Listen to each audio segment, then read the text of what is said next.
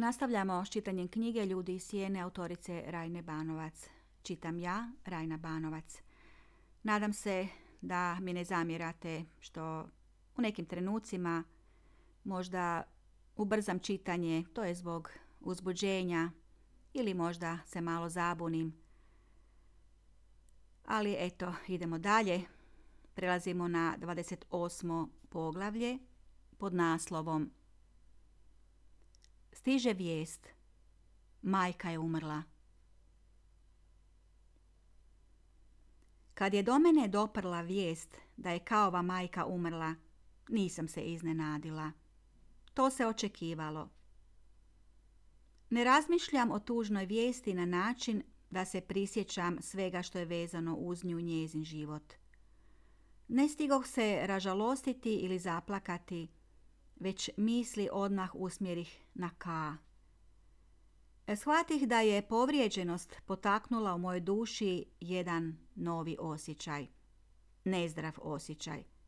Osjećaj koji boli i razara mene samu. Osjećaj nastao kao vid obrane. Put ka preživljavanju, ali koji ima suprotan učinak, poput lijeka koji se predozira. Ne želim ga kontrolirati. Dopuštam mu nastajanje i smatram to sasvim opravdanim i nužnim. Smrt je stigla u njihovu obitelj. Ube vitalnu osobu koja ih čini obitelji. Osakačena je snažna trojka. Ka strašno voli svoju majku. S njom je u čvrstoj emocionalnoj vezi, konačno kao i svaki sin jedinac. Ovoga trenutka on je beskrajno tužan, nesretan, plače, a ja sam zlurado sretna poradi njegovih suza. Uhvatih se za tu zadovoljštinu. Hranim svoje osjećaje mržnje i naslade što on konačno pati. Njegova je sreća barem na trenutak pomučena, Oči pune bolnih, toplih suza koje izviru iz srca, iz dijela srca koje predstavlja njega kao dijete, kao dječaka. Sigurno je vrlo blijed. Sigurno nema volje i snage tjelesno se približiti novoj ženi koju odabrao i kojom će se zasigurno odmah oženiti čim se naš brakorazvodni postupak završi. Iz novina pročitam kad je vrijeme pokopa i na kojem groblju će biti. Hoćeš li ići na sprovod? Upita me mama. Mislim da nema smisla izlagati se takvom naporu samo znati želje radi. Odgovorim i ostanem kod kuće. Ni u jednom trenutku koji je uslijedio ne poželjeh se predomisliti i otići na sprovod. Međutim, na sprovod je baš znati želje radi – otišla jedna mamina prijateljica koju nitko od kaove obitelji ne poznaje. Ubrzo nas ona izvijesti o onome što se zbivalo na sprovodu, odnosno tko je tamo sve bio i kako su se ponašali. Naravno, glavna meta bio je K. Sve u svemu, sprovod je, kao i svaki drugi sprovod, bio tužan. I posebno tih. Zlokobnost je lebdjela nad pogrebnom svitom i osjećalo se da je umrla osoba koja nije po nekim logičnim shvaćanjima bilo vrijeme umiranja. Uz K nije bila neka određena ženska osoba kao što se očekivalo. Ne barem izravno da ga prati, pridržava, tješi i tome slično. On i otac mu dvije puste siluete.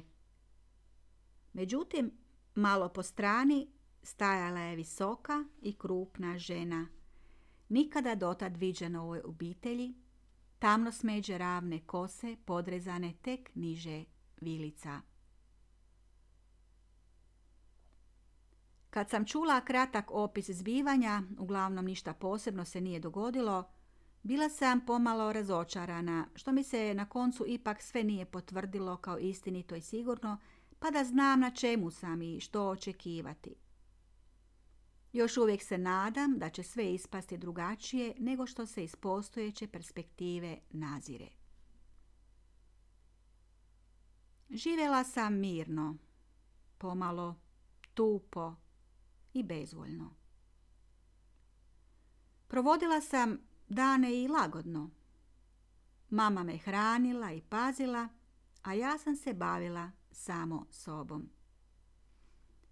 Šivala sam dječju odjeću pomoću krojeva koje sam vadila na papir i izrezivala ih. Dobro sam se osjećala uz tu zanimaciju. Često sam išla u šumu, u šetnju, gotovo svakodnevno. I očuh mi jednoga dana skredne pažnje na opasnost moga usamljenog lutanja šumom. Jer ako mi se što dogodi, ko će me vidjeti ili čuti? Poslušam njegov savjet. I od tada sam se uglavnom zadržavala na balkonu svoje sobe. Svako sam jutro spavala dokle mi se dalo, omamljena svakojakim snovima. Očuh je stalno ispred garaže nešto popravljao i kad je znalo jutro dobrano odmaknuti, čula sam njegovo zazivanje. Nina, jesi li živa? Javi se. Kad bih se javila, odgovorio bi. Onda dobro, samo neka znam da si živa. I nastavio bi raditi. I onda stiže pismo rođaka iz Zagorja. Ujna se ne može načuditi kako je sve to tako naprasno završilo. Znala je za moju situaciju i silno se veselila djetetu. Izvještava me u pismu kako je K odmah, čim je majka umrla, doveo u stan drugu ženu njezino dijete, onog dječaka kojemu se K toliko divio kako je pametan. Otac je jako zadovoljan. Uh, dobra je snaha. Čak me poljubila kad je došla rekao je otac, ugodno iznenađen svojom novom, krupnom snahom koja ga čak i ljubi. Ponovno bol. Kako su me brzo zamijenili i zaboravili. Kaj je naprosto jedva čekao da se oslobodi put u stan za njegovu novu ženu, u onaj isti krevet u kojem smo donedavno zajedno spavali. Da, nije imao hrabrosti to učiniti pred još živućom majkom – niti bi ona to dozvolila. Nakon Ujninog pisma konačno počnem konkretno razmišljati o tome što će biti dalje. Sada vjerojatno dolazi trenutak u kojem će me ka zatrebati kako bi do kraja ostvario svoj naum. Biću na trenutak u prednosti, vidljiva, zamjetljiva njegovom pogledu i mislima, morat će, htio to ili ne, pomisliti na mene i dijete. Treba će me, jer znam da druga žena neće željeti strpljivo čekati sudbinu što se tiče ozakonjenja njihove veze, nego će izvršiti pritisak na nje, ne želeći i drugo dijete roditi u vambračnoj zajednici. Treba će moj pristanak na razvod braka, koji se ne može bez moga dopuštenja razvrgnuti sve do godine dana starosti djeteta.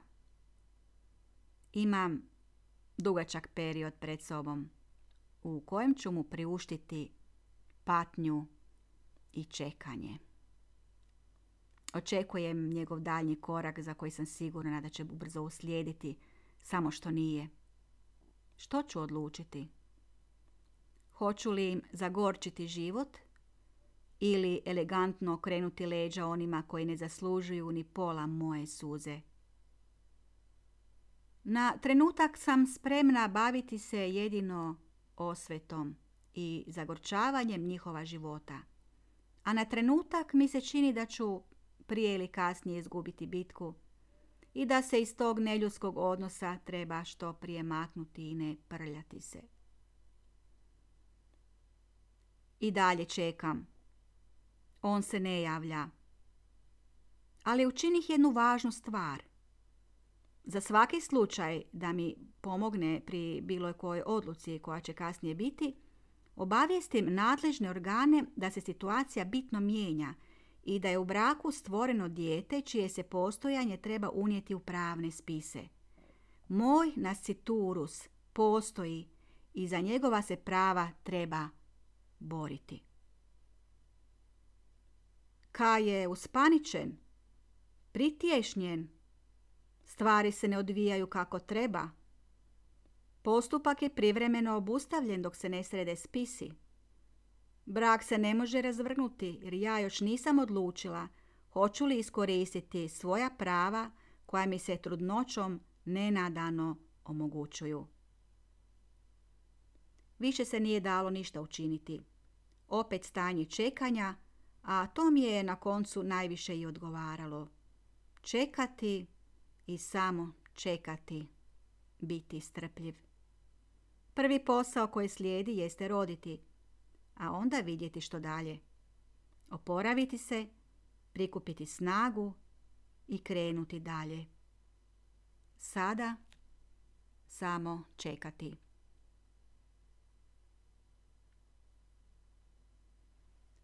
Prisilan susret. Mržnja. Dobivam sudski poziv. Šalju trudnici sudski poziv da se odazove brakorazvodnom postupku, kako bi se druga trudnica na vrijeme mogla udati, pa da joj dijete ne bude vambračno, da se zaštiti to drugo dijete, bez obzira na zakon o izjednačavanju bračne i vambračne djece. Da, ja bih im sada trebala velikodušno učiniti uslugu, da zaljubljenici stignu na vrijeme urediti svoj život i dočekati svoje dijete. Ne mole me. Ne pitaju da li bi to htjela. Ne žele sa mnom razgovarati. A očekuju tako velikodušan ustupak s moje strane. Krajnje nekulturno. Shvatila sam konačno da je s našim brakom gotovo. Već sam im situaciju olakšala time što sam otišla ne tražeći ništa. A mogla sam ostati u stanu i ne dati se istjerati. Što dalje? Kako postupiti? Voljela bih s visoka na njih pogledati, s prijezirom, ali oni to i onako neće shvatiti i zamisliti se. Neće me pohvaliti zbog moje dobrodušnosti i plemenitosti ako odlučim takvom se pokazati. Neće mi zahvaliti. Zato se u meni počne javljati ideja pri čijoj realizaciji neću morati izigravati karakternu sveticu, jer ja sam na koncu samo čovjek. A da su oni barem ljudi, možda bih i ja drugačije postupila. Sjetim se koliko sam novaca donijela u brak. Sjetim se koliko sam novaca njemu davala od svoje plaće koju sam s bolovima u leđima zarađivala. Sjetim se kako me je želio eksploatirati tražići izvore dodatne zarade. I to ne da on radi, nego da ja ostavim zadnji trunak snage na tuđim poslovima. Ali on to ne razumije. Nije nikada satima držao ruke u zraku i pri tome lomio nokte pokrećući poluge. Živio je lagodno, uvijek na račun drugih, na račun svojih nedužnih roditelja, na poslu u udobnoj fotelji. No dobro, nisam mu ja sudac. I mene moja mama financira i ja sam velik trošak. Porodiljna naknada je premalena za život. Svaki dan hrana, svjež kruh, mlijeko, a da i ne govorim o troškovima struje i vode. A i briga. Tko će majčinu brigu nadoknaditi? U meni proradi jedno novo osjećanje. A kao opravdanje za nje bilo je dijete – Možda sada trebam drugačije razmišljati. Ne mogu me moji roditelji vječno financirati i pomagati oko podizanja djeteta. S jednim osobnim dohodkom bit će teško, a nemam ni svoj stambeni prostor. Moram se pripremiti na bespoštednu borbu za preživljavanje. Moje dijete ne smije biti barem gladno. Uhvati me strah kako ću dalje i hoću li moći. Osjećaj usamljenosti još više se pojača. Kao da sam razgoličena, nezaštićena i tako postavljena na središte vjetrometine svijeta. Pane mi na um pomiješati zadovoljstvo remećenja planiranih aktivnosti mojih neprijatelja s kakvom takvom koristi. Znam što mi je činiti. Napisah kao pismo. Ne predugo, uljudno koliko god sam to mogla. Pismo kojim sam ga dovela pred zid. Vrijeme je moj adut, ne žuri mi se. Zakon je trenutno na mojoj strani. To vrijeme je samo godinu dana.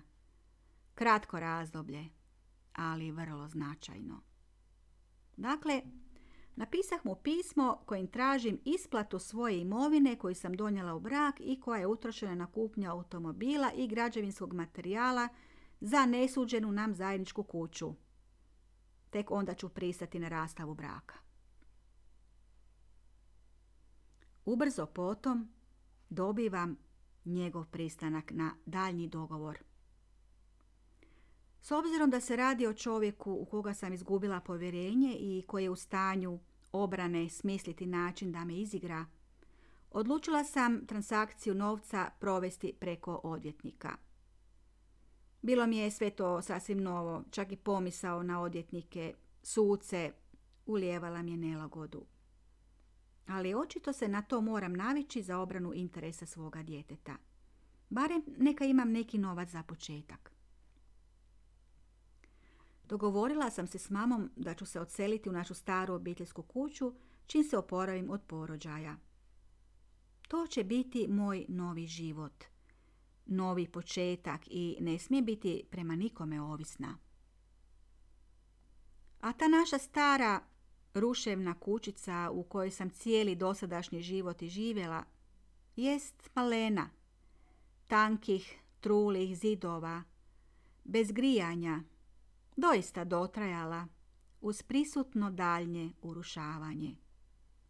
Stalno je negdje nešto curilo, prokišnjavalo, odljepljivalo se, Čak još i onda dok smo svi zajedno tamo živjeli i moja mama je vječno morala gipsom krpati oronule zidove da se potpuno ne prošuplje ili smolom zalijevati krovište bez crijepa jer inače mora podmetati lavore u sobi.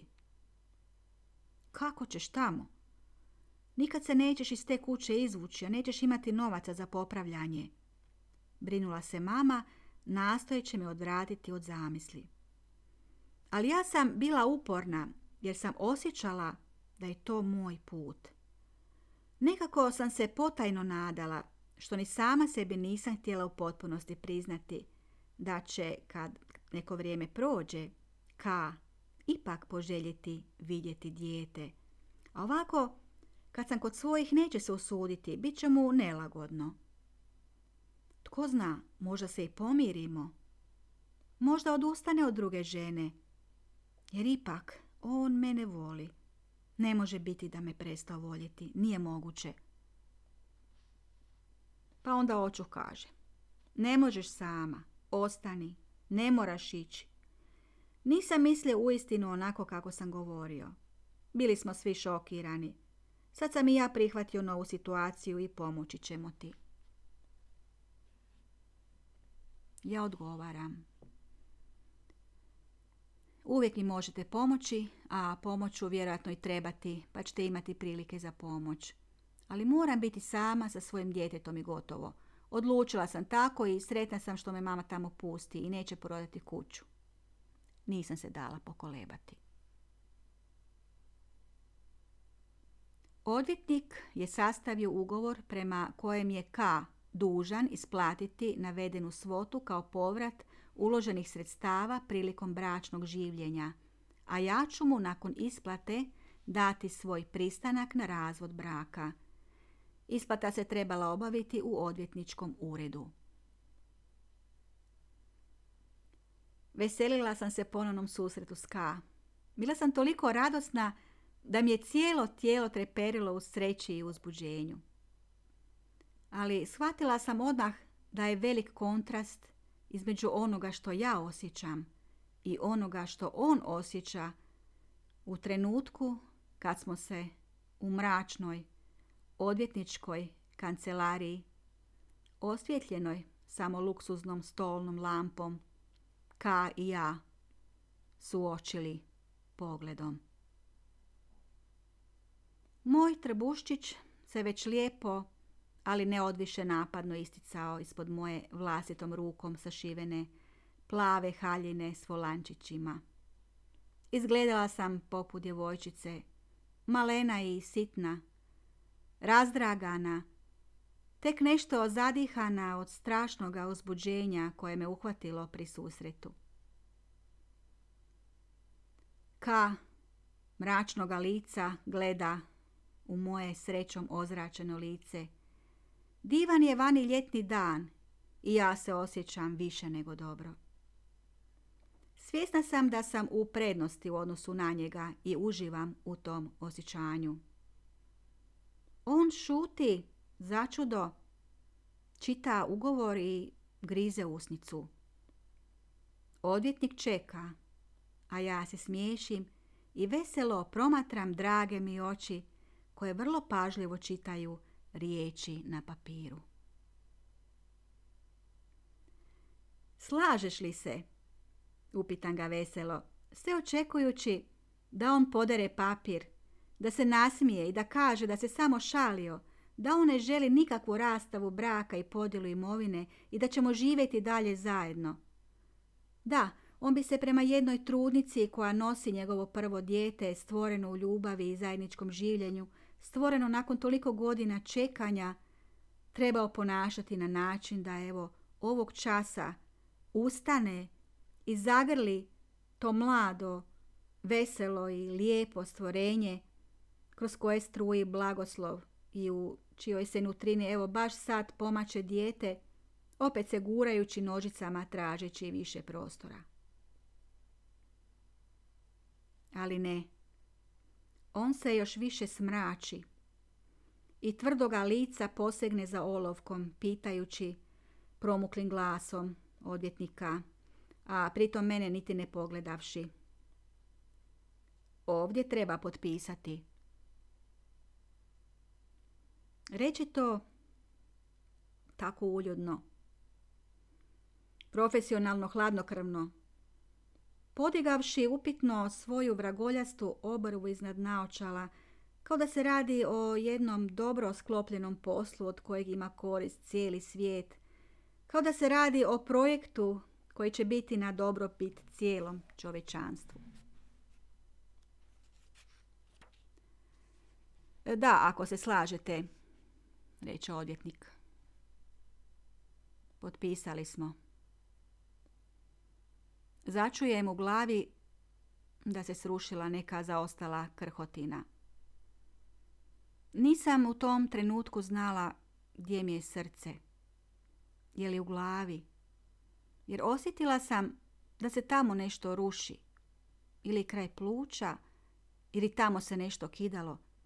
Ili tamo gdje nešto kucka brzo i ravnomjerno, poput srca male ptice, dublje u mome tijelu, negdje tamo gdje je naše dijete. Sve je u meni titralo, treperilo i cijepala se u komadiće.